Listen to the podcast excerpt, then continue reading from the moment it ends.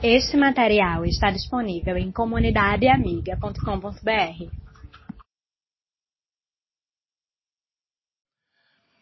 Portanto, eu creio que o seu coração está aberto, além de desejoso, para acolher o que Deus já preparou para a sua vida cristã, para a sua carreira religiosa, para o seu relacionamento com a igreja, com as pessoas dessa igreja, para a obra que Deus separou para você realizar. Eu quero acreditar nessas coisas. Eu sei que este é um investimento muito especial, muito importante. Eu sei que esse é um momento dos mais sublimes, porque Deus habita com o seu povo. E Deus fala ao coração do seu povo por intermédio de sua palavra. E a palavra do Senhor será lida agora.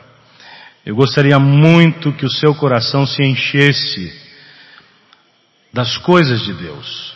Que os seus ouvidos fossem aguçados para perceber a voz do Senhor trovejando dentro de você.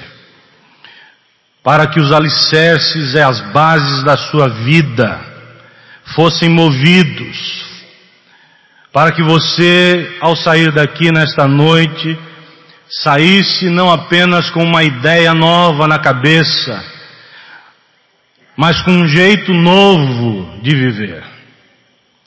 Ao sair daqui nesta noite, que você saia cheio da presença de Deus, cheio da glória do Senhor, cheio das virtudes santas das Escrituras, para que o mundo perceba que ainda há esperança para ele. Para mim, essa época carnavalesca tão intensa é novidade. Eu ainda acho muito estranho e eu ainda me entristeço ao contemplar cenas grotescas de pessoas comuns que numa época determinada, estabelecida e declarada de carnalidade, se transmutam em coisas grotescas eu ainda acho muito estranho. Eu ainda me entristeço. Eu ainda fico envergonhado. Eu ainda penso, Senhor, quanta gente sem esperança, quanta gente desalentada, desorientada, pensando que a felicidade está ali. Quanta gente usada e abusada. Há esperança ainda para o mundo sem Deus. A igreja está aqui. Queria muito que você percebesse o valor de ser cristão. Queria muito que você entendesse que há coisas caríssimas precisam ser não apenas guardadas no baú da alma, mas precisam ser observadas no dia a dia, na cotidianidade da vida cristã. Há coisas importantes da parte de Deus para a minha vida e para a sua vida. Abra, portanto, em Neemias capítulo 8 a sua Bíblia.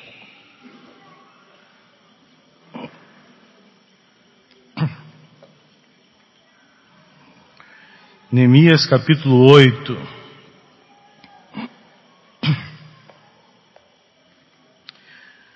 Lerei até o versículo 12.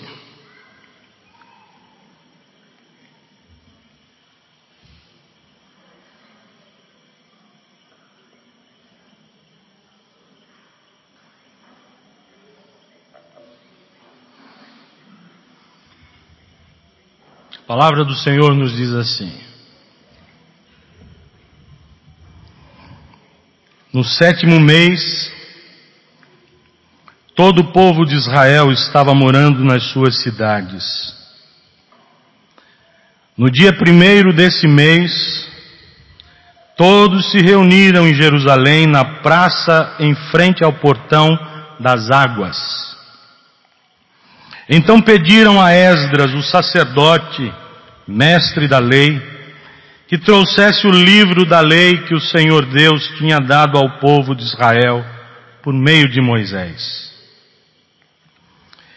Esdras levou o livro para o lugar onde o povo estava reunido.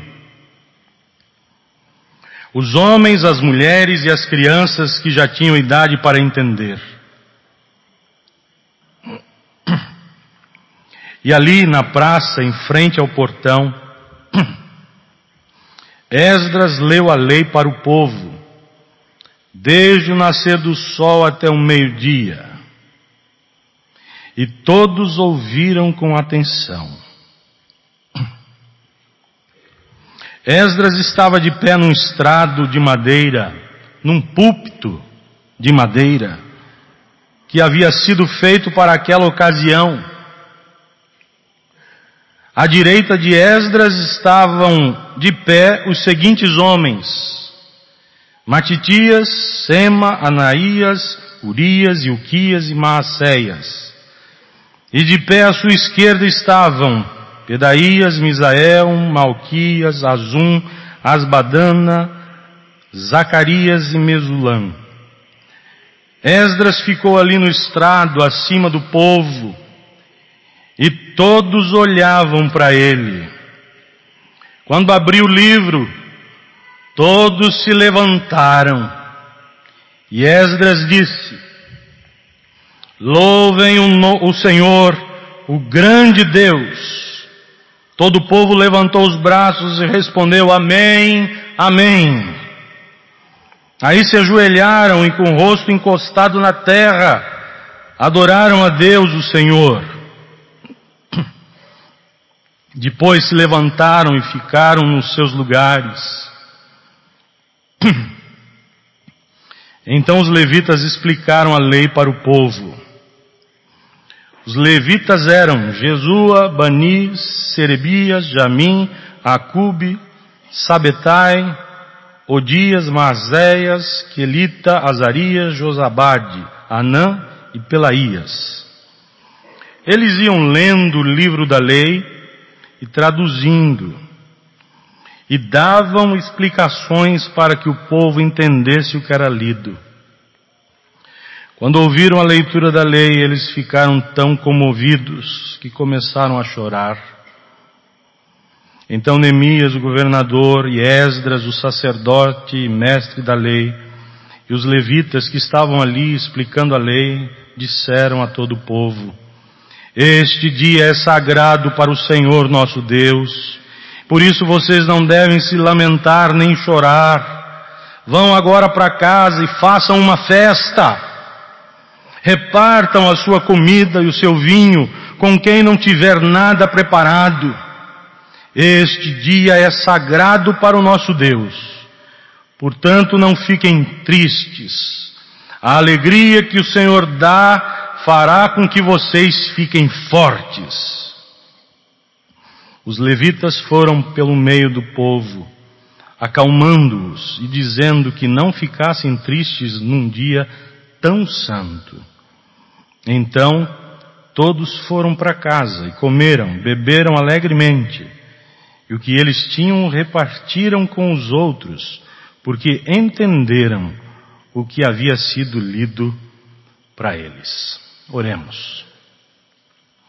Senhor, estamos diante da tua palavra e sabemos que ela é luz que nos guia em nossa jornada terrena.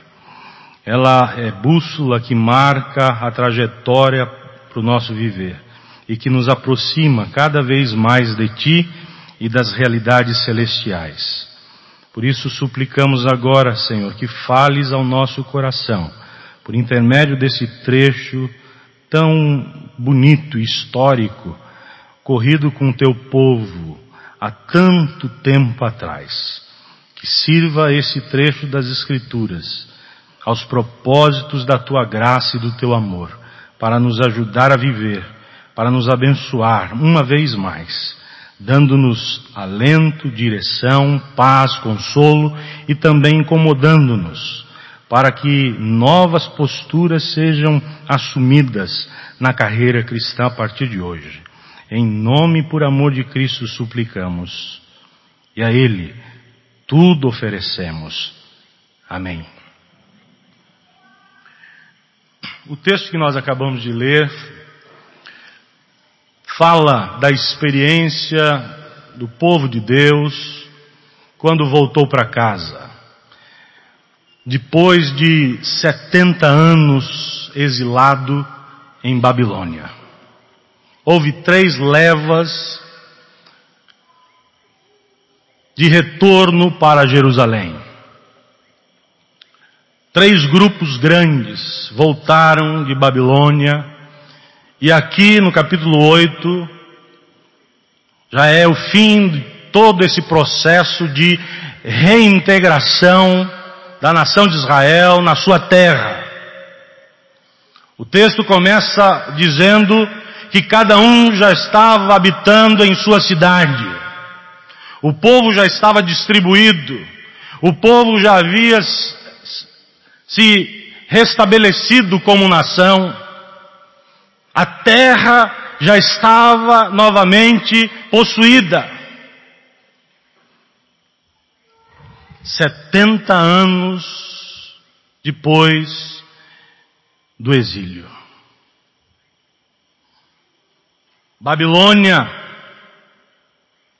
uma nação forte, poderosa, conquistou Israel, conquistou Judá. E a tática de Babilônia era um pouco diferente das outras nações, como por exemplo da Assíria. Os assírios, quando, quando conquistavam uma nação, os assírios tinham uma tática para minar a força dessa nação e para destruir as bases culturais, religiosas daquele povo. Os assírios esparramavam os conquistados e misturavam. Os babilônicos eram um pouco diferente. Eles centralizavam tudo em Babilônia. Jovens foram levados para a Babilônia. Gente da mais fina estirpe chegou à Babilônia. Muita gente boa, muita gente inteligente, muita gente piedosa, muita gente que levava Deus a sério, foi parar em Babilônia. Mas não para se sentir pressionada, oprimida. Babilônia conquistava dando possibilidades. Abria a porta de casa e dizia: Sejam bem-vindos. Somos pagãos, vivam no meio de nós, aprendam da nossa cultura, vivam a experiência da nossa história, aprendam a nossa língua e esqueçam da casa antiga que ficou para trás e nós a deixamos destruída e nós a queimamos e a entregamos aos velhos e aos doentes.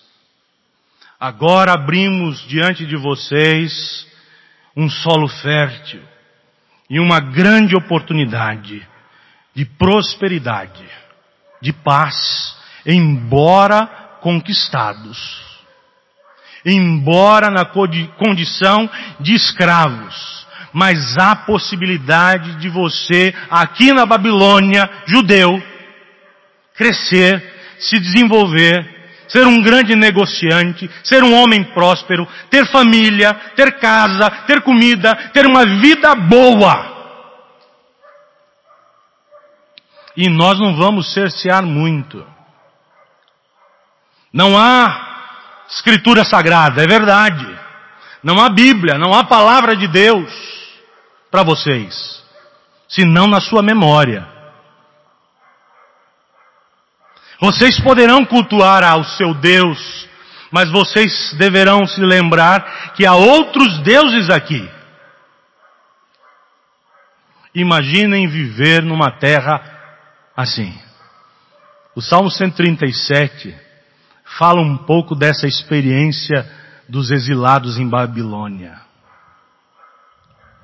Lá é dito que os babilônicos pediam aos judeus que entoassem cânticos de Sião.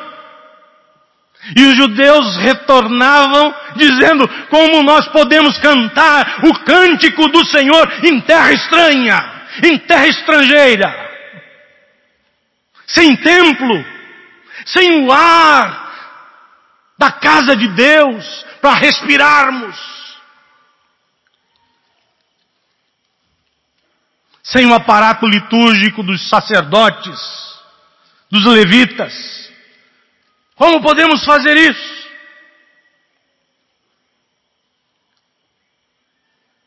Imaginem viver nessa situação, nesse ambiente, por 70 anos.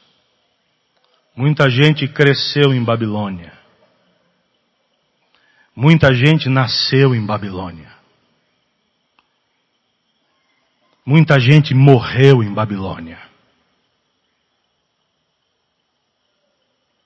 E muita gente se esqueceu da língua aramaico.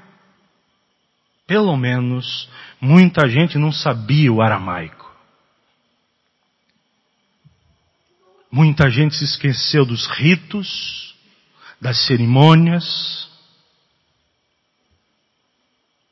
mas havia no coração daquele povo um desejo de redescobrir o caminho da presença de Deus. O caminho de santidade, o caminho de adoração.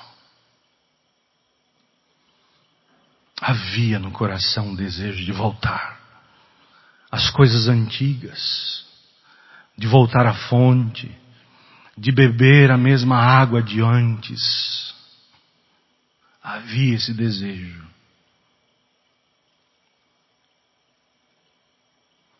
Nesse texto do capítulo 8 de Neemias, Deus é descrito como um Deus alegre. Numa outra tradução da Bíblia é dito que a alegria do Senhor é força para o povo dele. É a força do povo de Deus, a alegria do Senhor. Deus é um Deus essencialmente alegre. Nele não há tristeza. Somos o povo de Deus. Deus fez em nós morada. E muitos dos atributos do caráter de Deus foram nos passados. Deus nos concedeu muitos dos seus atributos. E um deles é alegria. Gálatas 5:22 descrevendo as características da presença do Espírito Santo de Deus em nossa vida, destaca a alegria como uma dessas marcas. Eu fico imaginando que se Deus é alegria, Ele é um Deus alegre. Somos o seu povo, Ele faz em nós morada e nos concede muitos dos atributos do seu caráter, dentre eles a alegria. Por que é então que há tanta tristeza em nossa vida? Por que há tanta desolação, tanto choro, tanta contrariedade, tanto sofrimento, tanta coisa que angustia, que faz a alma sofrer? que faz o coração pulsar apertadinho dentro do peito. Por que é que a vida é tão complicada? E insiste em nos roubar a alegria do Senhor.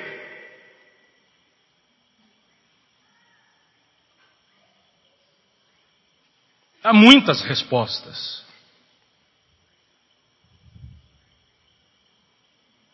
Mas há pelo menos duas, assim, bem específicas. Eu creio que nós sofremos, lamentamos e choramos por causa das contingências próprias desta vida terrena. Vivemos num mundo dominado pela malignidade do diabo, do mundo que sofreu uma grande e grave crise, a queda. O que é que você espera de um mundo chafurdado, atolado na miséria do pecado? Coisa boa. Viver nesse mundo traz naturalmente situações desfavoráveis e desconfortáveis para nós. Não há como ser diferente. A doença chegará a você, por mais que você diga, ah, mal nenhum chegará à minha tenda, ela alcançará, meu irmão. Por favor, não adianta fazer da Bíblia um amuleto sagrado. Não é assim. Não funciona assim. A doença chega e nos pega desprevenidos e de surpresa. E é assim mesmo. Ou você fica planejando o dia da doença em sua vida. Hum, hoje, quem sabe, uma hepatite. Só preciso escolher A, B ou C. Viral ou bacteriana. Espera, espera só um pouquinho. É assim?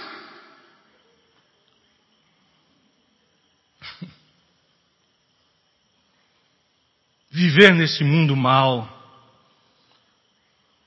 não é fácil.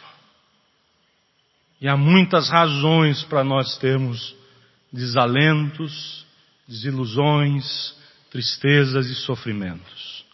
Há muitas razões para o choro. Muitas razões.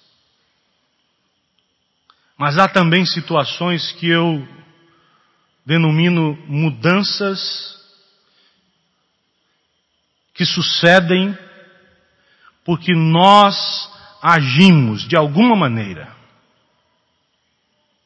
Há mudanças na nossa vida que ocorrem porque a vida não é linear, a vida é altamente oscilante, ela varia por demais. E há momentos de variação na nossa vida, e o pico não é para cima, o pico é para baixo. Trafegamos em vales sombrios, poços, poços profundos, palmilhamos, trafegamos em solo escorregadio,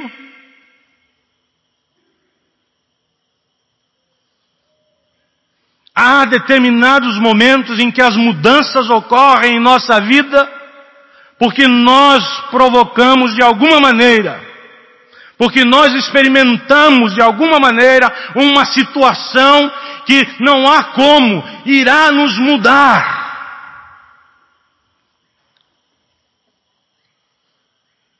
Pode ser por vontade própria, ou pode ser algo obrigatório como foi no caso de Israel. A vida mudou para aqueles judeus. A vida mudou para a nação de Israel de Judá. Por quê? Porque Babilônia chegou, quebrou, queimou, matou e levou. Eles não quiseram ir para a Babilônia. Eles não escolheram Babilônia. A escolha foi de outros, sobre eles, por eles. Há mudanças que acontecem na nossa vida por causa das experiências que nós temos que passar. Por escolha própria ou por obrigação. Não há como. A vida vai mudar. E nós vamos nos entristecer. Eu creio que há no texto algumas coisas importantes para nós, para as quais devemos ter um pouco de atenção, irmãos. Porque essas áreas são muito caras, são muito especiais. E nós precisamos atentar a cada uma delas. Porque do contrário, haverá muito sofrimento e choro para nós. Você já percebeu, já perguntou ao texto por que é que eles choraram tanto? Qual era a razão desse choro?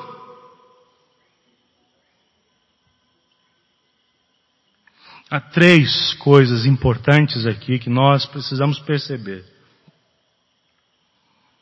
Que são determinantes para a tristeza acontecer dentro de nós. Três distanciamentos que não podem acontecer na nossa vida. Cuidado Cuide dessas três áreas na sua vida, na sua história religiosa, por favor.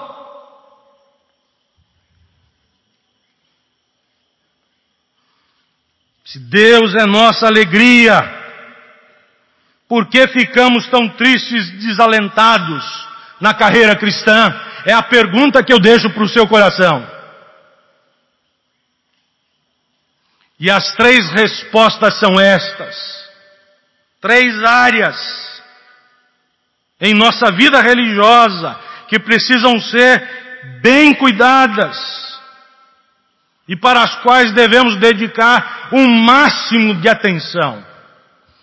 Cuide, por favor, e não permita jamais se distanciar em primeiro lugar das escrituras sagradas. Se você se distanciar das escrituras sagradas, a palavra de Deus, haverá um risco seríssimo para a sua vida religiosa e para a sua conduta cristã. Não se permita viver longe da palavra de Deus. O povo de Deus foi estabelecido para viver em torno do livro. A palavra do Senhor deve ser o guia para a vida desse povo chamado de Deus. O povo de Deus deve construir sua vida e reescrever sua história a cada dia, a partir das Escrituras Sagradas. Não se permita viver longe da palavra de Deus. Longe do conteúdo escriturístico. Não há vida religiosa digna, minimamente digna, capaz de agradar a Deus. E eu digo isso com temor no meu coração, mas com muita tranquilidade Longe das Escrituras não há vida religiosa minimamente digna, capaz de agradar a Deus. Ou você põe a vida sobre a palavra de Deus, e de acordo com as escrituras sagradas, seus princípios, conceitos e ensino, ou você vai para longe do Senhor com todo o aparato religioso que tiver.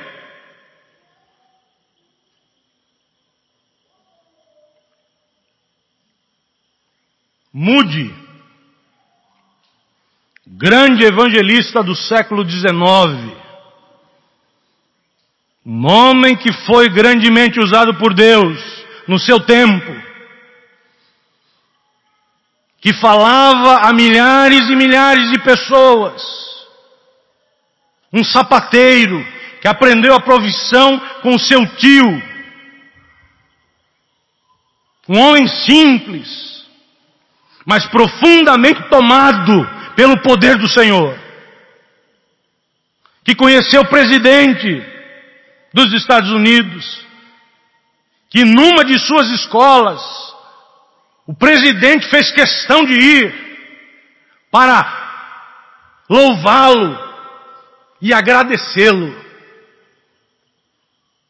Mude. Esse grande homem de Deus disse certa vez que as Escrituras não nos foram dadas para aumentar o nosso conhecimento, mas para transformar a nossa vida.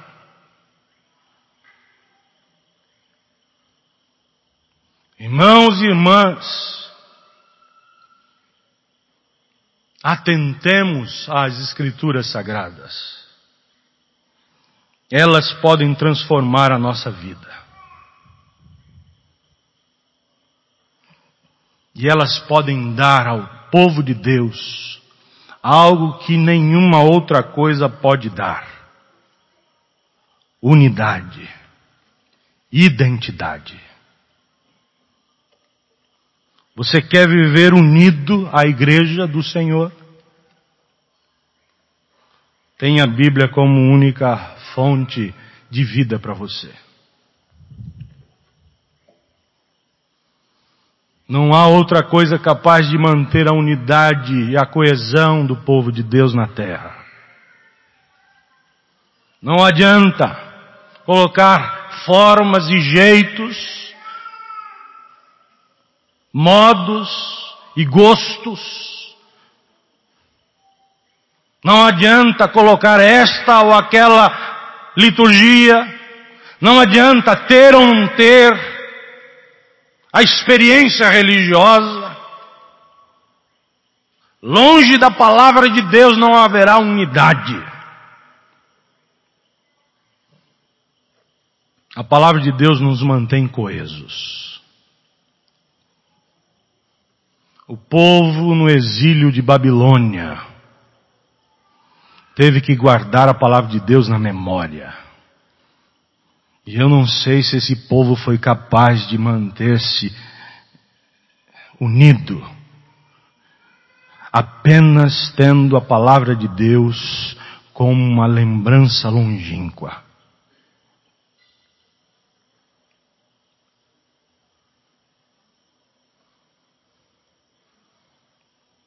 Povo, quando ouviu a leitura da, do livro da lei, começou a chorar. E esse choro para mim não é choro apenas de alegria, não. Ai, que coisa boa estamos sentindo nos nossos ouvidos. Ai, que experiência uh, maravilhosa. Vamos chorar de emoção. Para mim não é isso.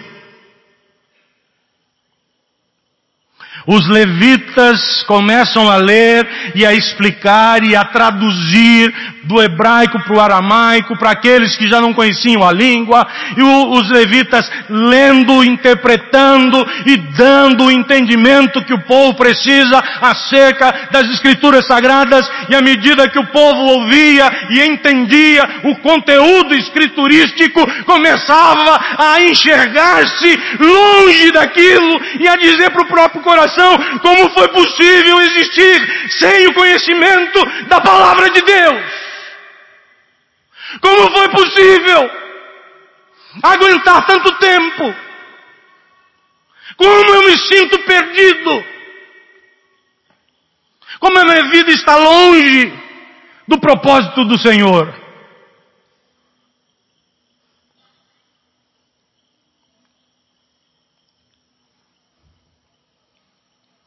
Bíblia. Irmãos, qual o valor que você dá às Escrituras para a sua experiência religiosa como filho e filha de Deus? Qual o valor que você dá às Escrituras? Hein, meu irmão?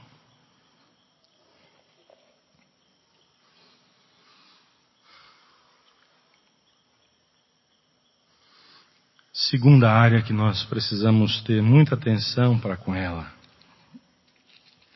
Não devemos permitir que haja distanciamento. Cuidado para você não se distanciar das coisas sagradas.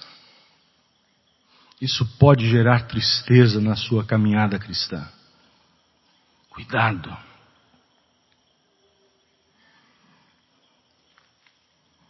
Povo em Babilônia se esqueceu de como as coisas funcionavam na casa do Senhor. Você acompanhou a leitura do texto? O versículo 9 mostra algumas coisas importantes. Fala de um escriba, fala de levitas, fala de púlpito. Há um aparato judaico religioso acontecendo. O povo começa bem. O escriba toma o livro da lei e diga, diz, diz assim, louvem ao Senhor. O povo responde.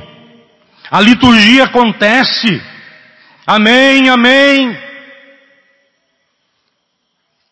Mas o povo não é capaz de interpretar os, as evidências e os ritos que estão sucedendo.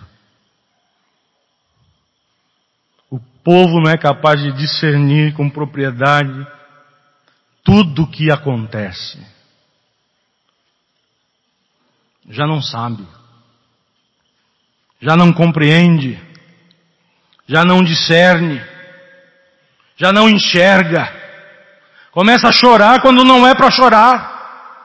Louvem ao Senhor. Festejem. Celebrem e eles começam a chorar. No capítulo 9, o capítulo 9 começa falando que o povo é chamado novamente a uma santa convocação e nessa convocação há quebrantamento e confissão de pecados. Ah, a hora do choro chegou. É no capítulo 9. Capítulo 8 era para celebrar, era para festejar, era para se alegrar.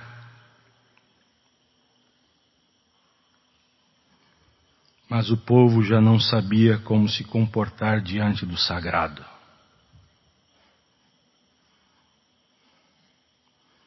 Eu creio, irmãos, sinceramente, que este seja um dos graves problemas da igreja contemporânea também.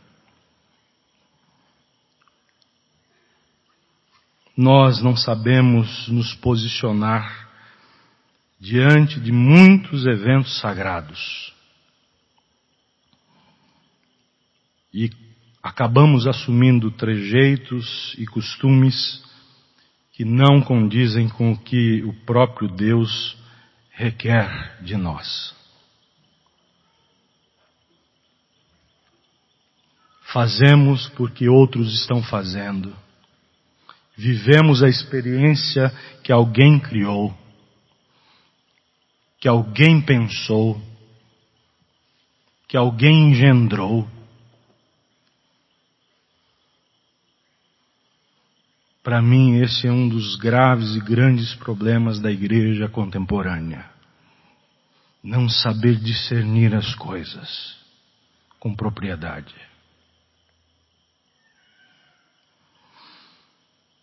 Não se mantenha distante das coisas sagradas, dos eventos sagrados. A vida cristã é sagrada. Mas eu pergunto a você, como tem respondido aos cerimoniais culticos de sua igreja? Como você reage a isso? Como você se porta diante disso?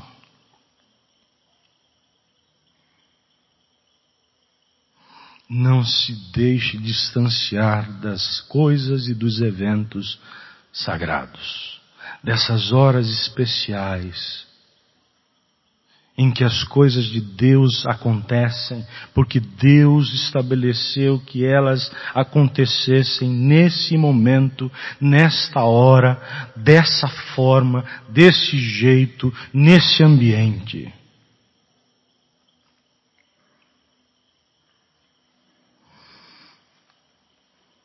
Terceira área para a qual você deve dar um pouco de atenção, cuidar, não se deixar levar para outra direção, se não esta. Terceira área, importante, vida comunitária. Não se distancie da vida comunitária. Isso pode acarretar grande tristeza ao seu coração. Não se permita viver longe do povo. Quando nós nos isolamos por qualquer motivo ou razão, corremos o sério risco de nos ensimesmarmos. O egoísmo encontra espaço dentro do nosso coração. O individualismo esparrama suas raízes dentro de nós. E aí uma filosofia nova ou antiga volta a servir de esteio para a nossa conduta. A filosofia que afirma que eu valho muito mais do que tudo e do que todos. E de que aquilo que me faz bem é o que me basta. Tão somente. Se eu estou bem, tudo está bem. Se você não está bem, que pena. Se vire.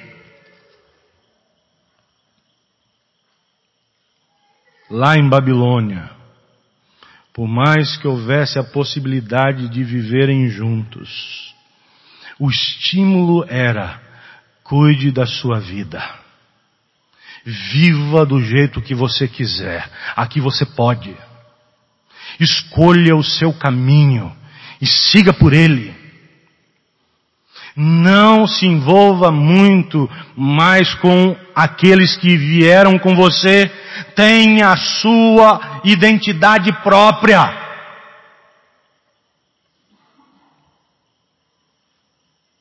Viva a sua vida. Eles voltaram. E quando chegaram, foram acolhidos e recebidos e Deus os ajudou a se estabelecerem novamente na terra.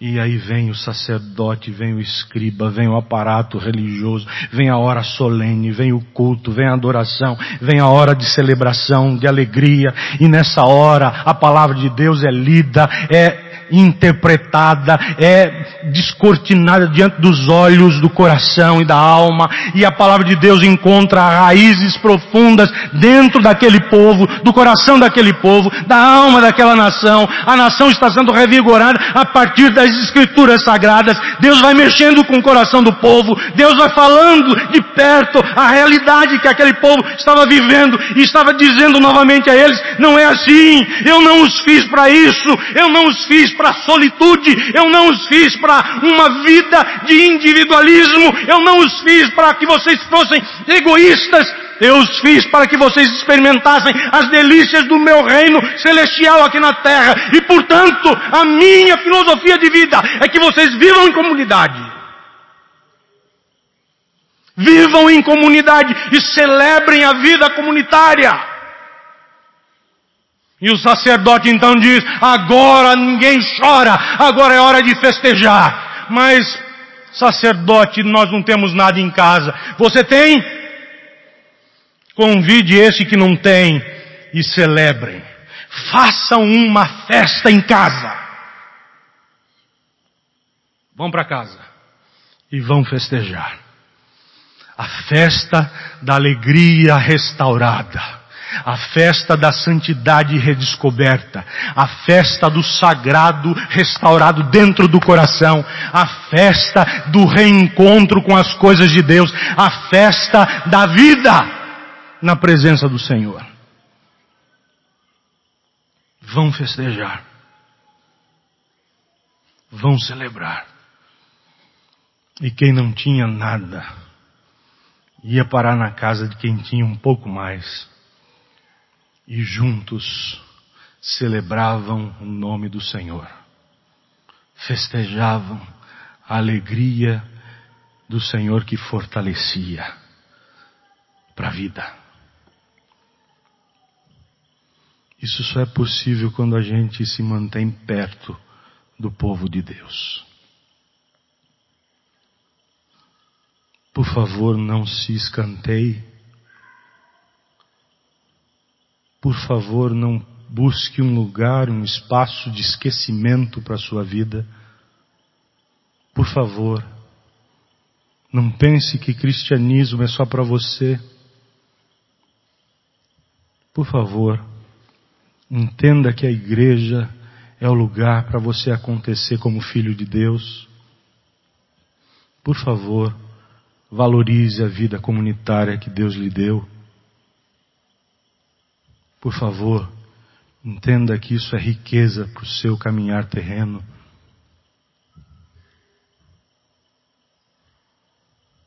Cuide para não se distanciar da vida comunitária.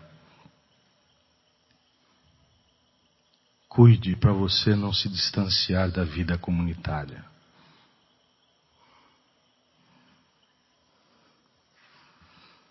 A beleza da vida comunitária para mim está na capacidade de transformar as coisas simples e corriqueiras em grandes eventos de comunhão fraterna.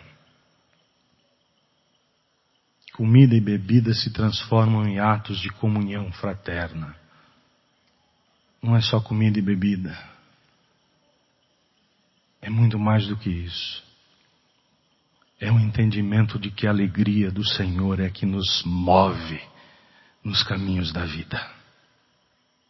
É a presença de Deus que nos alegra, que nos faz prósperos e fartos que não deixa ninguém desassistido.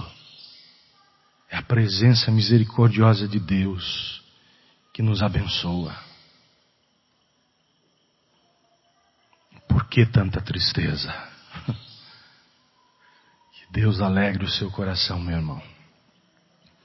Renove as suas esperanças. Aqueça a sua vida com bálsamo suave para que você reencontre razão para viver. Deus seja louvado. Amém.